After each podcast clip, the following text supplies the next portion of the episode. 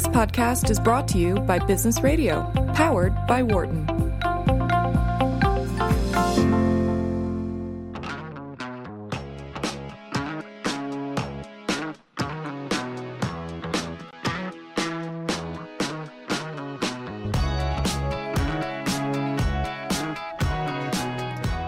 Welcome back to Launchpad on Business Radio, powered by the Wharton School, SiriusXM Channel 111. I'm your host, Karl Ulrich. I'm Vice Dean of Entrepreneurship and Innovation at the Wharton School, where I teach entrepreneurship, innovation, and product design. I'm very happy to welcome to the show my next guest, Keenan Wyrobek, who's the co founder and CTO of Zipline. Keenan, thanks for joining us. Pleasure. First things first, I want to point our listeners to your to your URL and website, which is Fly Zipline. Just fly, zip, and line put together. Flyzipline.com.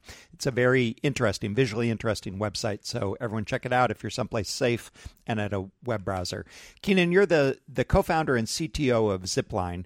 Give us the elevator pitch for Zipline.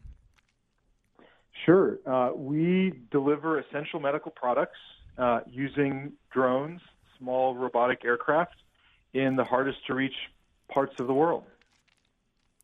All right. So uh, give us another layer of specificity on what those parts of the world are and what you deliver and how you do it. Sure. Our, our first customer is the government of Rwanda, uh, and we are responsible for all of the outgoing blood supply chain. So this is delivering units of blood to hospitals for the entire uh, western half of the country. Um, and uh, so all day, every day, 12 hours a day, seven days a week, uh, orders come into our distribution center uh, where we will we'll basically prep the order, packing a little package with a little paper parachute attached to it that goes into our small robotic aircraft. It looks like a small plane. Uh, and we launch it, and it flies automatically at, out to the hospital that placed the order, where it drops the package, comes back for another order. Any given time, we've got a handful of uh, these aircraft, we call them zips, uh, making deliveries uh, all over the western half of the country. All right, so Rwanda is a small country by African country standards, but uh, it's still a pretty big area. So, about how many, about how much area do, does this cover? The western half of the country. Sure. So the we can we, can serve from one distribution center 75 kilometer radius. So okay. any hospital in, in that radius, sort of regardless of weather and wind and mountains and stuff, we can we can we can serve it. Which is luckily for us, uh, Rwanda is about 150 kilometers north to south, uh, so it works out just right um, to cover the whole country with two distribution centers, which will uh, be opening our second distribution center there uh, later this year. Okay, and just to clarify, because this is just really fascinating, you are sending a uh, something like uh, you know a half liter or a liter of blood at a time, right? So this is a single delivery of a unit of blood. Is that right? It's it's usually a handful of units, two to three. Oh, it is handful of units. Okay. Delivery. Yeah. Okay. Yeah, and, and it's, it's and it's uh, and it'll be a combination uh, of, of of blood products. So there's red blood cells and different types Mm. and so on, and, plasma and platelets, uh, whatever they need for the transfusion uh, in front of them. So a typical, uh, actually, maybe you can say in the western half of Rwanda, how many?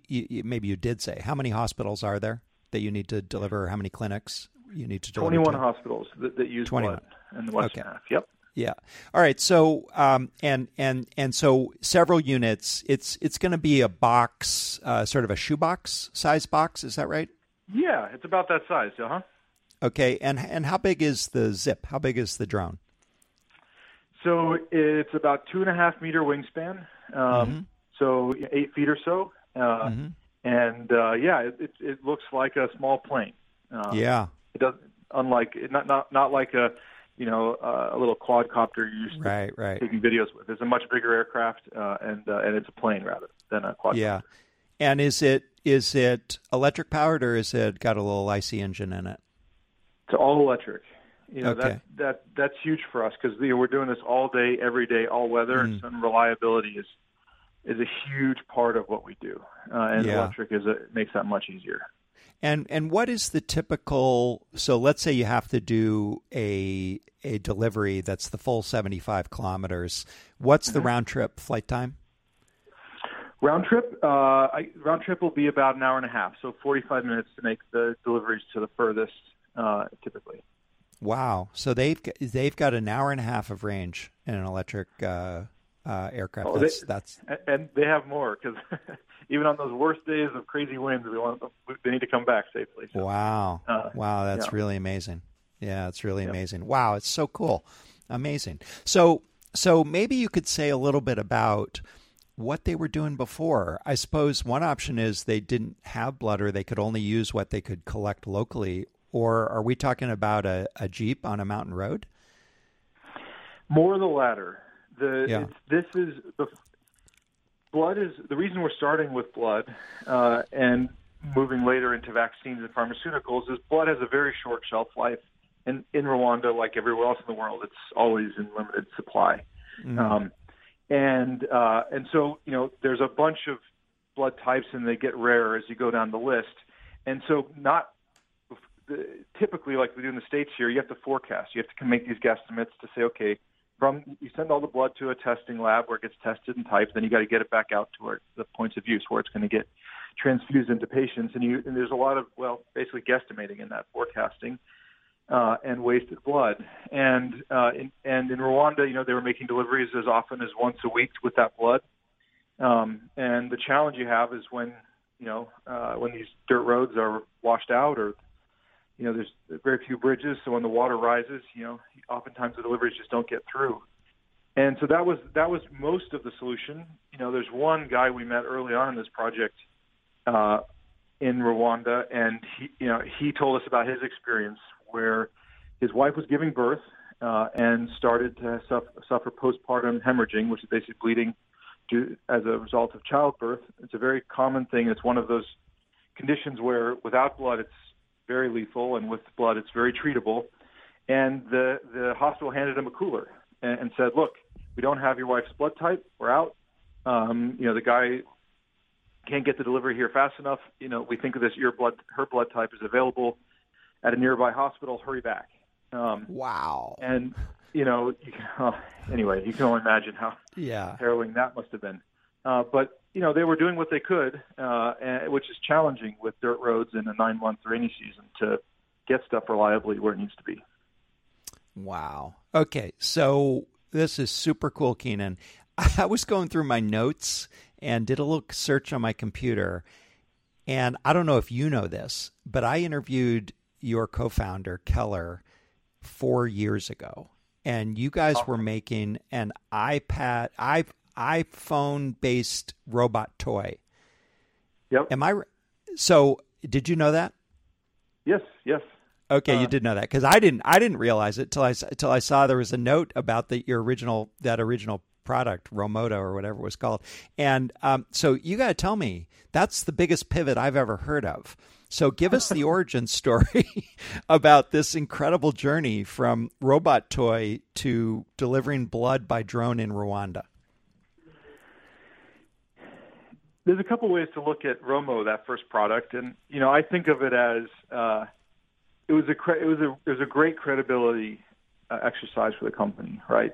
We got that into production, thousands of units a day, and basically, you know, had the decision to make: either to become a consumer electronics company, which is challenging um, to really make that business what it needed to be, or to go after something more aggressive, that which is honestly what we wanted to do in the first place.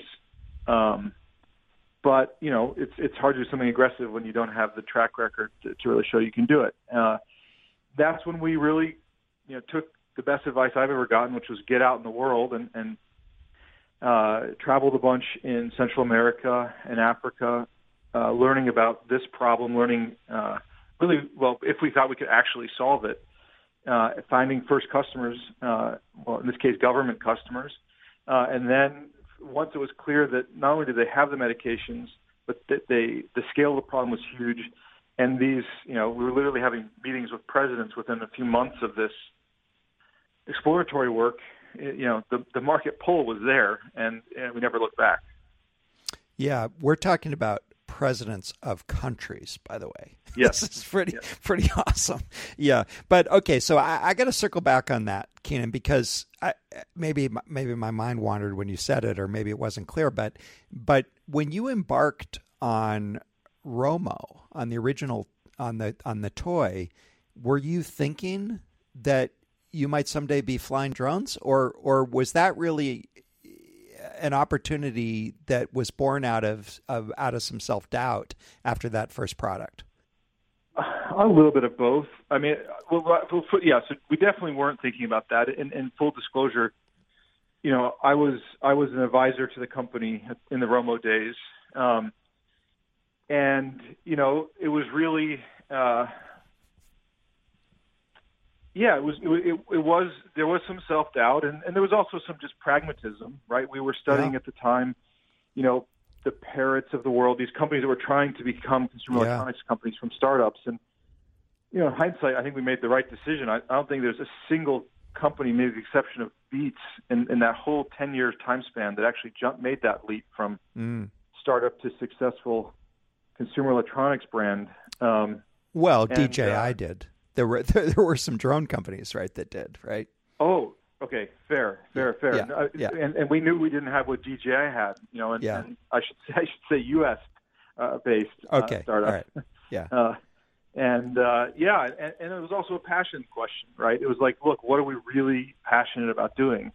Um, and you know, this was something that a lot of interest in uh, internally, uh, and then once we really found that there was a strong first market, um, you know, that's we, we, we followed the we followed the pull and, and and passion where those two things met, and Yeah, yeah, but I still want to. I this is so interesting, Keenan. I, I want to circle back on that moment because did you identify a bunch of opportunities, or where did this specific one of delivering medical supplies by by drone come from? We did identify a number of opportunities. Okay. Looked into a number of them, um, and uh, and spent a bunch of time exploring a number of them. We actually even had uh, NRE check on the table from uh, a company, and and and it's a short version is sort of a e- easy to program robot arm for uh, uh, inline automation from a big CM. And you know we had a number of other things we were looking at, and really it was you know, we wanted something that both had a massive market potential, which you know logistics doesn't get that much bigger than logistics, um, and we wanted something that was just a massive problem that was you know just mattered a lot. And I think you know, unfortunately, it's easy to convince yourself that a project or, or a problem you're going to solve matters, but a lot of them just really don't. Yeah, and you know, as, as the- the classic Silicon Valley joke is that you know you can pretty much make anything you're doing improve people's lives if you convince yourself that it really matters. Um, but at the end of the day, does it really? And we wanted to we wanted to really look for that, so we gave ourselves some space to look, uh, and then you know, uh, well, and people when we when we ha- heard about this potential project, uh, we just explored it and got to know people in this in this uh, who face these challenges practically on the supply chain side uh, and the health uh, clinics and health and hospital operations side, and then you know built relationships from there. Uh, and then I mean the fun part about it, I know this isn't this is moving away from the origin story, but like it, uh, that was that was the awesome part about this. We had those customers from the beginning, and they really Yeah. helped us actually figure out what to do. Right, their data, their Yeah. feedback, Yeah. where they were part of that process for the last three years. You know, and I can I can tell you with certainty, without them, you know, we we were way off three years ago, and it was it was there pushing us in the right direction, sort of Yeah. month by month as we yeah, got to know them amazing. So. So, so one other one other follow up, maybe not one more, but just another follow up. You know, I I would say to some extent this was a push, right? You guys had a set of capabilities, and you said, "Hey, we got we're going to go look for an application." You didn't you you didn't start with the question of how can we get blood to remote places in Rwanda, did you? Or or did you? I mean, in other words, if if the solution had been um, I don't know, train wolves to run routes with packs on their backs, that wouldn't have been a solution you would have thought of. You were really thinking about how do we take drone technology and find an application that will do good in the world. So to that extent, it was really sort of a technology push. Did I did I read that right or not? I'm sure to a certain extent. I wouldn't say it was a little, little more broad than that. It wasn't that we okay. were thinking about drone technology, but you know, obviously, you know, we're a bunch of geeks who know how to take technology and you know make products yeah, around yeah. using that technology. And so th- there was no question that when we looked at this, it was like, okay, you know, can we use what we know uh, to really solve it? Um, and uh, yeah, and, and when we were looking at this particular application, you know, definitely we were thinking about you know, flying over the roads for sure. Yeah, and I mean, I I I will say just editorializing a bit that pushes are quite perilous. There's a lot of carcasses of companies that have tried to do a push, but it can. It's sure. the way. It's the way major change actually happens. Technological change is people try it. I mean, it's the way we got flight in the first place and telephony and many other things. So it can work. Uh, so this is a great example of where a push really, really worked. So I love that. But but tell us a little bit about it's it's easy to imagine this is just the perfect situation where you've got very tough terrain and you need immediate delivery of something in about the size of a shoebox. This is not uh, Amazon delivering, uh, you know, toothpaste to my apartment building, right? So I guess the question by drone. So I guess the question is, how narrow is this application, and how broadly did you, how how carefully did you look at that question of how how big this can be? Sure, I think that's well. I mean, it is both narrow but broad. That's how we look at it. And what mm-hmm. I mean mm-hmm. by that is that, that as a as a startup, right, you're kind of like wondering where success, where you get to certain success points. Just in this market, I don't just mean blood, but the essential medical product delivery market, basically where the paved roads end in developing world countries.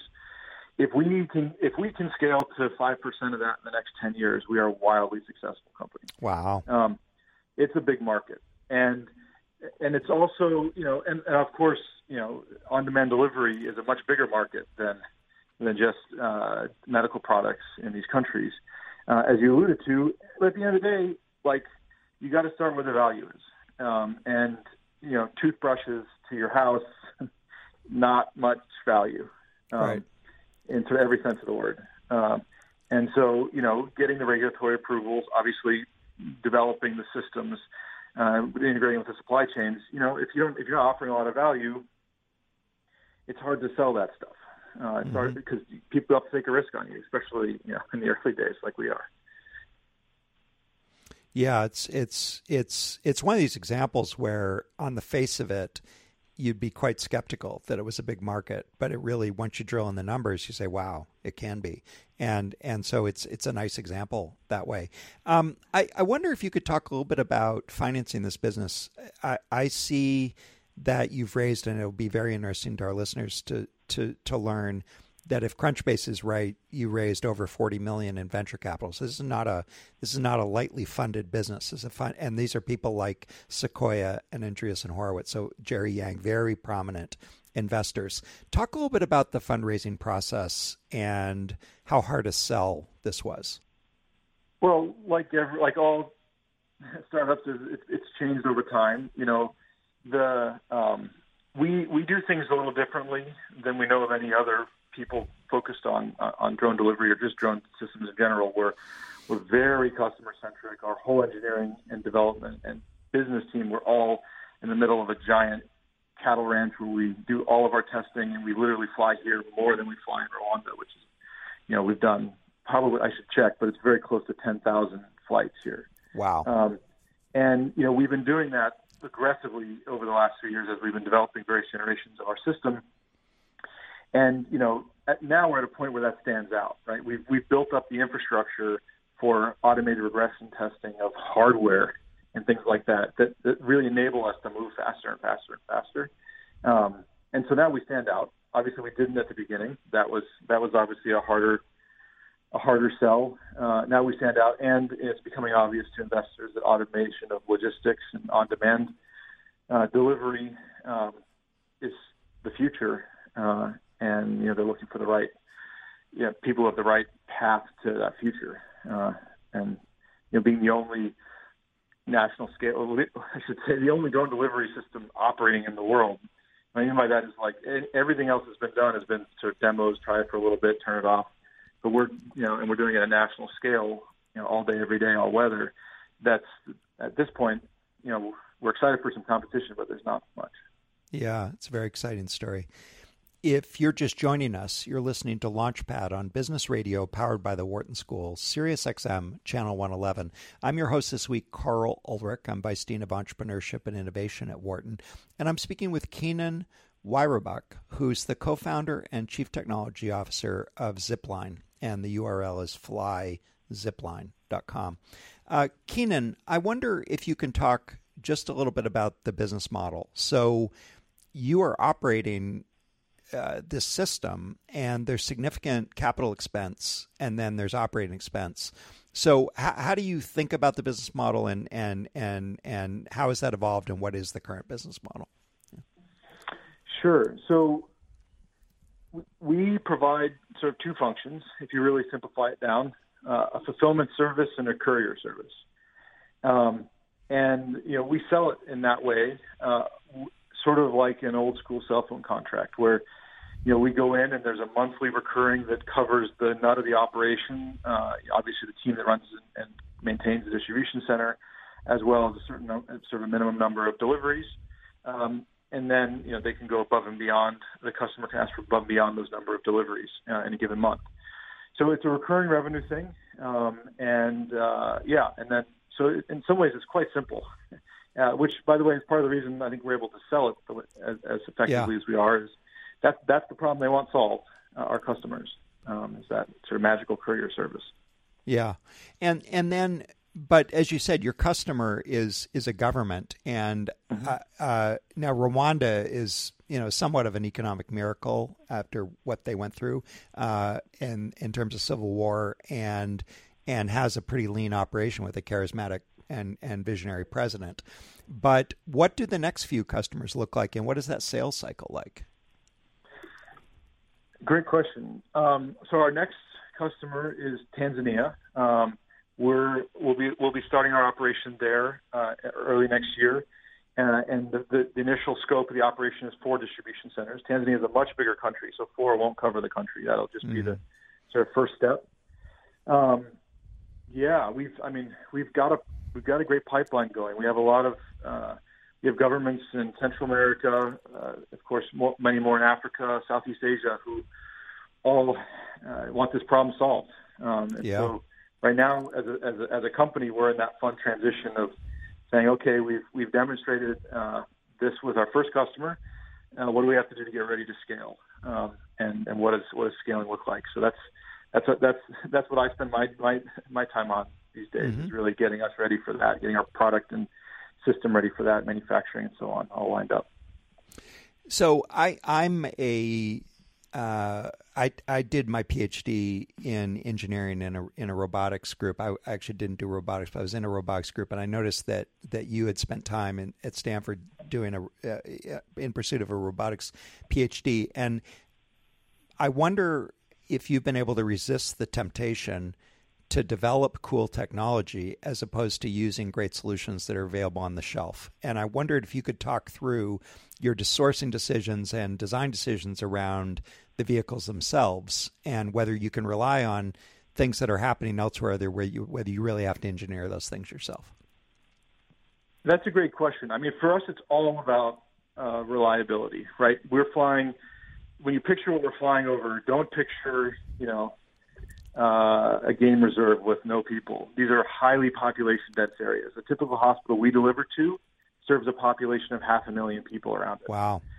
Um, and so reliability, you know, and we're literally delivering into well, what would be described as a small city. Um, you know, pretty, pretty, you know, 100,000, 200,000 plus uh, populations um, uh, living there locally. So reliability and safety is, is sort of the whole ball game. Uh, not just because we never hurt somebody on the ground, but also, you know, when we're delivering blood, especially in response to a patient who's on the table, you got to get blood there. There's, there's right. no, there's, it's just, uh, it's uh, anyway, it's an ethical responsibility we take very seriously, and uh, so that's really what it comes down to. So a- any technology we were able to either test or get the data on to say, hey, this off-the-shelf technology uh, will get us to that reliability goal. We use it.